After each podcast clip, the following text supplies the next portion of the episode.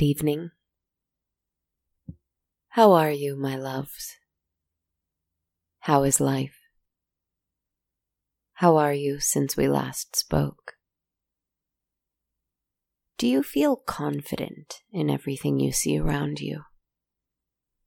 Confident that it is solid and real and that there is nothing else? Confident that you are not dreaming the world and that this is not simply your mind's interpretation of it? Or are you confident, instead, that there are things within it that you can't be sure of? Confident in your lack of confidence in reality? Perhaps I've never really left that place. That place of doubting reality. My skepticism for the banal I've always had more faith in dreams and in shadows.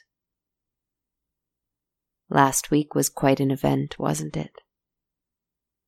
This is what I'm talking about. What's the point in going back to pretending our stories aren't with us always? What's the point in pretending things are less fantastic and wonderful than they really are? Where's the sense? I feel strong, proud, exhilarated. And my writer friend, the one pulling the strings here, for let's just call her what she is. She feels triumphant, powerful, perhaps a little drunk with that power. But we can let that be She's earned it, after all. Let us hope she doesn't abuse it. I don't think she will. If I know her as well as I think I do, which is almost as well as I know myself, if not even better than that, she won't. My story for you this week is a simple one. It is about a man who, just like us two, was proud, victorious, and strong. And he would learn that those wouldn't ever be enough.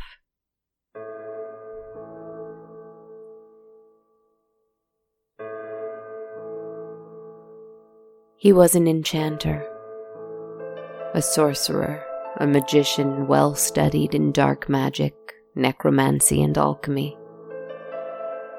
You see, he grew up wanting so much more from life than the world would have been able to offer him naturally. This was, in part, due to the fact that he was born into poverty, and also because he wanted so very, very much. He wanted many things that you might understand or relate to comfort, stability, riches, love. But there were, of course, other things. Things like power, the admiration of all those around him, control over all those around him, war with those who he did not control. He wanted to be a king, that is to say, and he became one. It was a long journey studying and practicing his craft for so long that he was the best by far on the continent. And then he studied and practiced how to insinuate himself into the royal court somehow, and into the king and queen's good graces. Perhaps his greatest gift was his intelligence. He knew exactly how to make himself not only valuable, but indispensable and that is how he orchestrated his ultimate betrayal, creating unrest among the people. Enough so that he could rely on the help of a few soldiers and guards to not stand between him and the crown. That was one element. The other, of course, was murder. I don't think I need to tell you about the act.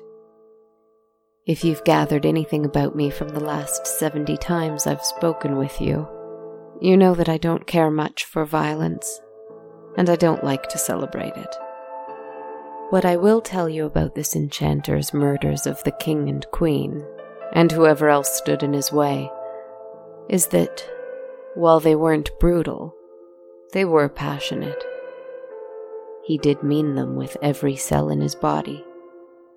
Not because he was inherently bad, for that's not really true of anyone, but because rather he had been dreaming of a coup like this for so, so long. Dreaming of the day he could have everything those who oppressed him had, everything he'd coveted in his entire lifetime.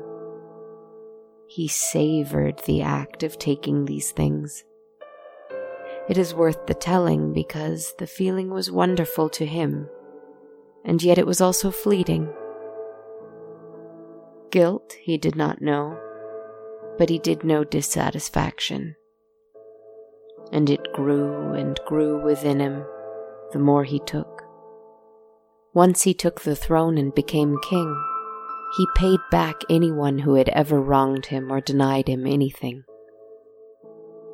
If he met with protest from anyone, king, peasant, or even army, he executed them swiftly.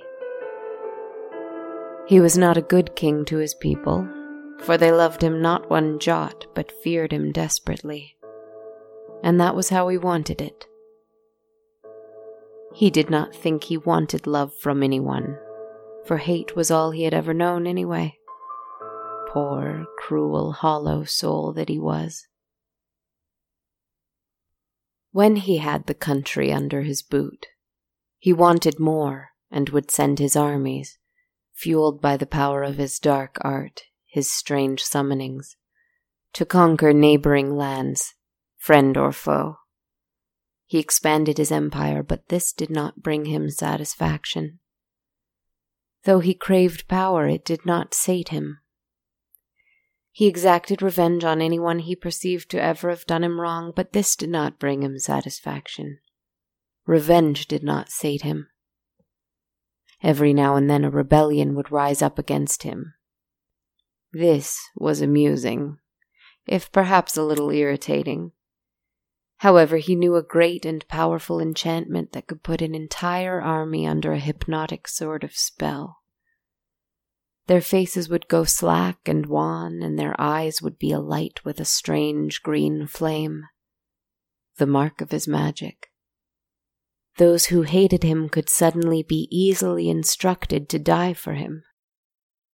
At this realization, he easily made it so that everyone in the kingdom was nothing more than a subservient, soulless kind of follower. He had total control over everyone in his kingdom and no one cried out for change. No one cried out at all, or even spoke for that matter. No one did anything without his instruction. And so, people ceased to celebrate, love, or live their lives. They only did the king's bidding, nothing more. So they worked, or fought, or toiled, whatever he told them. That's all. Children no longer played or sang. In fact, children soon ceased to exist after they had grown and no more came into the enchanter's world.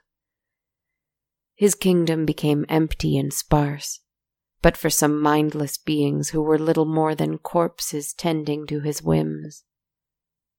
And so, though he had craved dominion over people's lives, he found this did not sate him or bring him satisfaction. He imagined finally that perhaps he was not all powerful if he was subject to death, just like everyone else, king or pauper alike. And so, for a time, he had renewed purpose as he sought the secret to eternal life.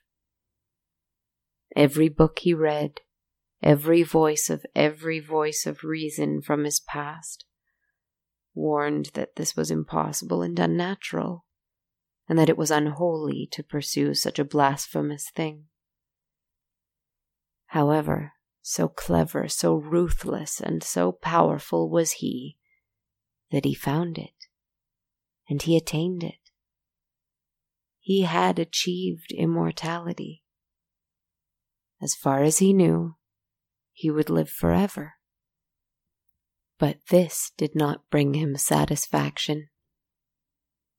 Even eternity did not sate him. He began to ache for the past, where he understood how sweet it could be to crave something and to pursue it. He remembered the taste of longing in his mouth, and he found everything now was so bland and tasteless. Because he did not need anything, nothing meant anything. All he had, as he grew up in squalor, was his hatred and his want. They were his constant companions, and now they had deserted him. He became what he always wanted to be the most powerful man in his corner of the world. What more was there left to do? What more was there left to want? It was when eternity was beginning to look so very dismal and empty to him that he finally found something interesting to him. Or rather, it found him. One night he went into town for a change of pace. The streets were in a state of squalor and despair. In any other city, they would have been full of hungry people, unhappy people, full of misery and anger and violence. But here, here there was only silence. A terrible, empty silence. Every now and then a listless servant with green flame in their eyes wandered by, lost and absent. But there had once been a buzzing marketplace here puppet shows, street musicians. Now there were only withered hulls of obedient monsters roaming. The enchanter had taken away their free wills, and now he felt he missed the thrill of opposition. Now he was surrounded by the defeated people who once thrived here, and he couldn't remember why he ever wanted any of this in the first place. Then he saw someone someone who caught his eye for a number of reasons. First, it was that he was moving quickly. The people of this place were all under his terrible spell and moved as if they were all asleep. This man, however, ran. He ran with keen eyes and quick feet, taking things that he needed from here and there, and none of the enchanters bewitched knew to stop him. He was also smiling, thrilled, it seemed, at the idea of being able to do as he pleased. Next, though, the enchanter noticed his beauty. Not that he was lovely in the classical sense, in the way one imagines a virtuous young man from your museum sculptures and classical paintings of gods and men are. But he was beautiful in a way that only a man like our enchanter could notice, for this man had a darkness to his eyes and to his brows, a well practiced hardness combined with perhaps a natural cruelty. All of these details told our enchanter that the young man had once lived in luxury and nobility, where he could do no wrong. He had grown entitled and demanding, and that's when he lost everything. So the enchanter surmised he had his own dissatisfaction and longing, he must be a prince or nobleman from a defeated country, here to exact revenge, perhaps. The young man had a twisted smile on his wine stained lips. His hair was once very well coiffed, but now had grown a little too long and was disheveled from a night of drink. His clothes were old, torn, stained, but were once lavish and grand. He looked like a ghost from the world that the enchanter had defeated. And so he caught the other man's eye with this decrepit beauty. Furthermore, however, his actions were a different thing, as an empty, joyless shell of a person stumbled by with an empty wheelbarrow. For even though their work was done, the enchanter still hadn't relieved them of their duty. The young man growled and kicked it over, was it out of frustration or cruelty? For a moment, the sorcerer saw an expression of joy cross the man's face. Then he saw it disappear as quickly as it came. He too longed for more, it seemed. He was hungry for something. Was it power and control, too? Perhaps. No matter, either way, it gave the cruel ruler of this poor kingdom a cruel idea. The young man stumbled his way towards a shabby tavern, holes in its roof, just a skeleton of the lively place it had once been. He snuck behind the bar and found himself a bottle of wine, dusty and ancient, and sat in the corner bitterly drinking it. Our enchanter came in and sat across from him. When he removed his hood to reveal his identity, the man started to move to get out of his chair and run for the door, but this impulse was soon rejected with a small gesture of the wizard's hand, which slammed the door shut as if by magic. You want riches, like you once had. The man sat dumbfounded and didn't reply. The enchanter continued. You want everything you were ever promised before I came and took it away wealth, power, respect, the love of a thousand people. The man only nodded just a little. I will give you all of those things. I will give you my entire kingdom. All you have to do is kill me. You will not be punished. You will not be blamed. Do this, and everything I have is yours.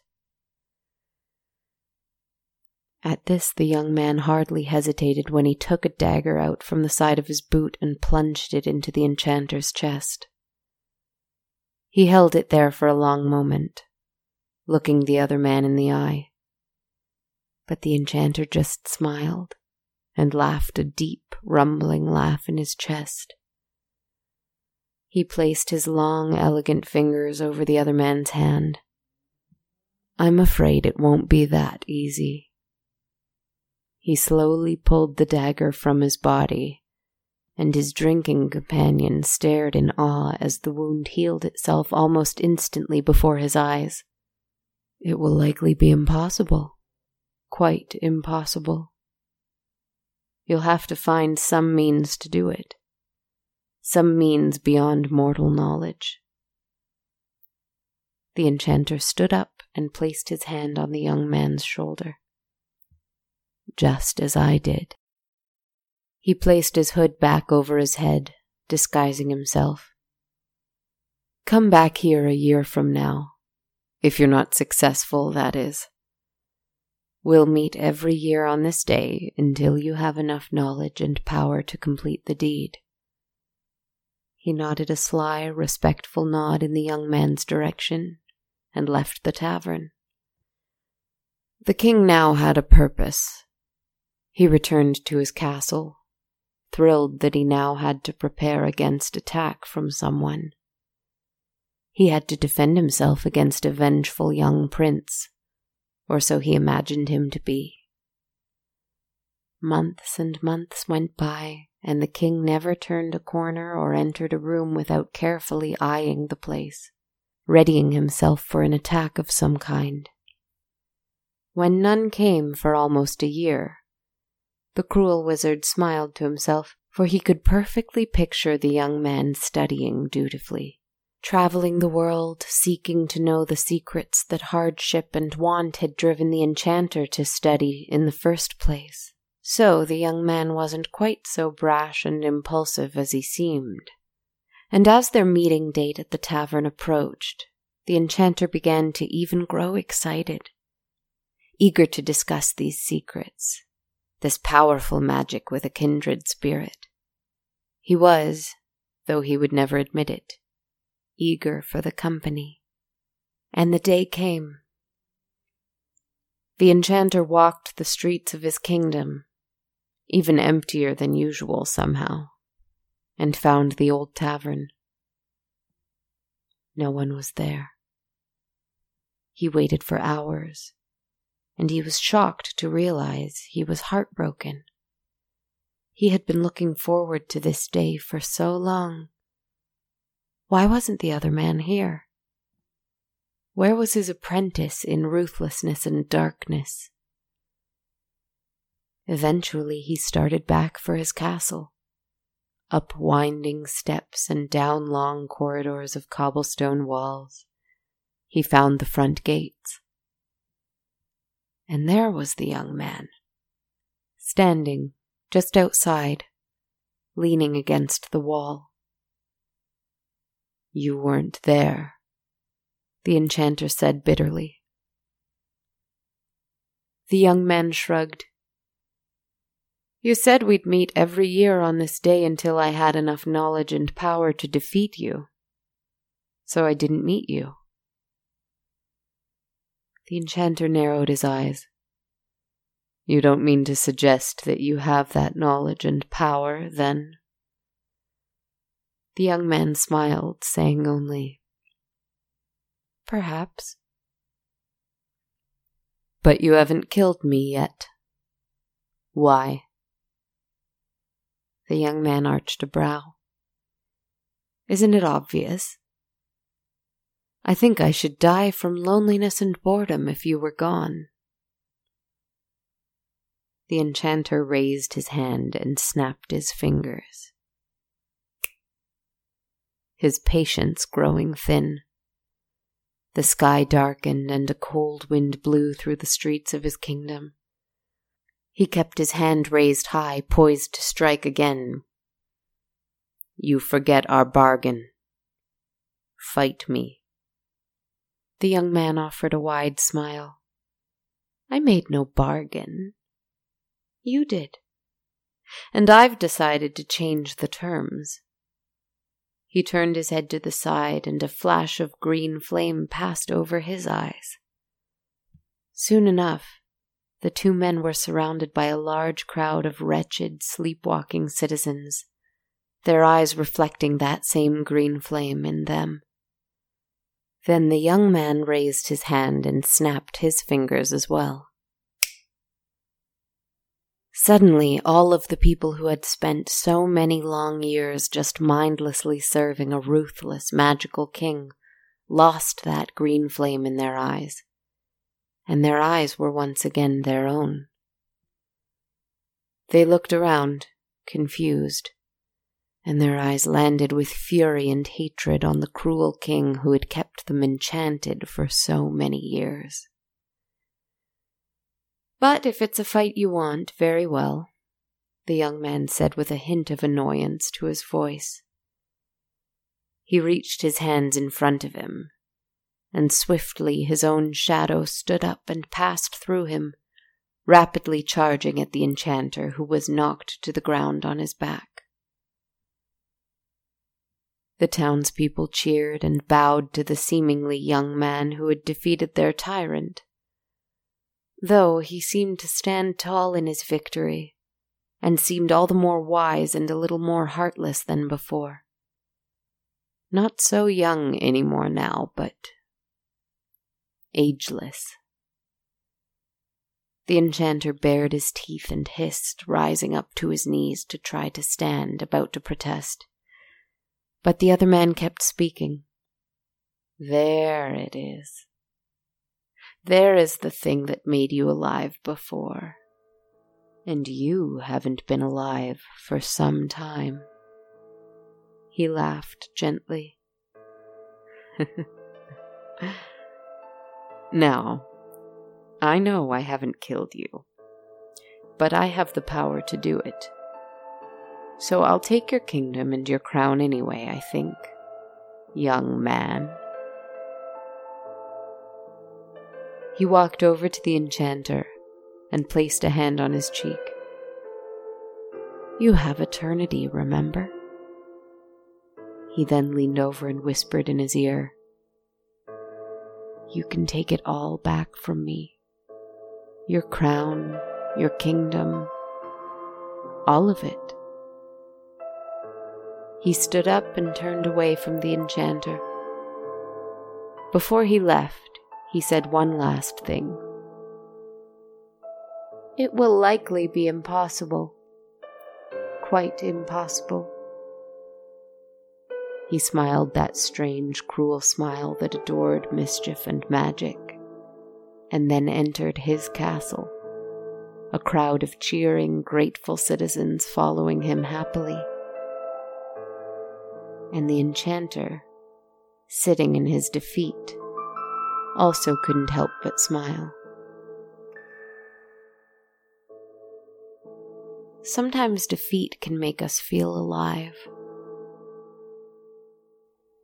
give us purpose, remind us of our goals and of what we truly value in life. Sometimes, sometimes we tell stories about people we remember from the past, or characters we've dreamed up in another life. But those stories are really about someone who is trying to write a story and is having a good deal of trouble keeping on task or keeping me on task. Perhaps it's because I've set up this mirror right across from my microphone and and she's here with me and she's here with me. And we're both trying to get accustomed to the idea of power. Because we have it. Right? Right. Good night, my friend. Good night, my friend.